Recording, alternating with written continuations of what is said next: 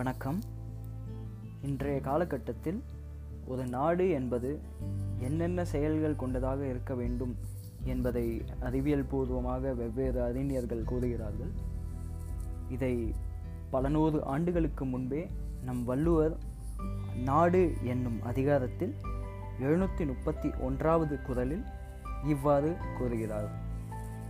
தல்லா விலையுளும் தக்காரும் தாழ்விலா செல்வரும் சேர்வது நாடு.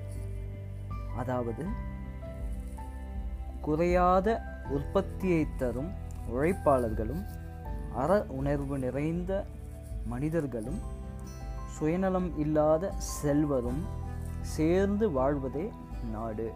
இதில் சேர்ந்து வாழ்வது கோடிடப்பட்ட வார்த்தையாகும். ஆகையால் அனைவரும் ஒற்றுமையாக வாழ்ந்து நம் நாட்டை மேன்மேலும் வளர்ப்போம். மீண்டும் குரல் உங்களுக்காக. தல்லா விலையிலும் தக்காரும் தாழ்விழா செல்வரும் சேர்வது நாடு. மிக்க நன்றி.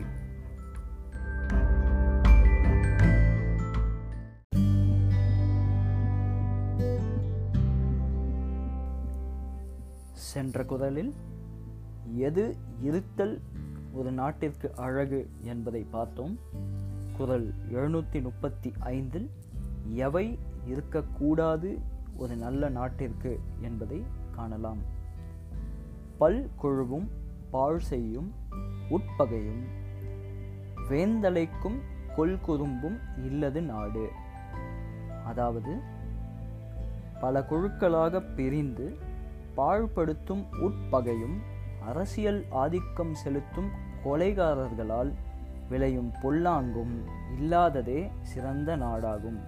இதையே பல்கொழுவும் பாழ் செய்யும் உட்பகையும் வேந்தலைக்கும் கொள்குறும்பும் இல்லது நாடு என நம் வள்ளுவர் குறிப்பிடுகிறார்.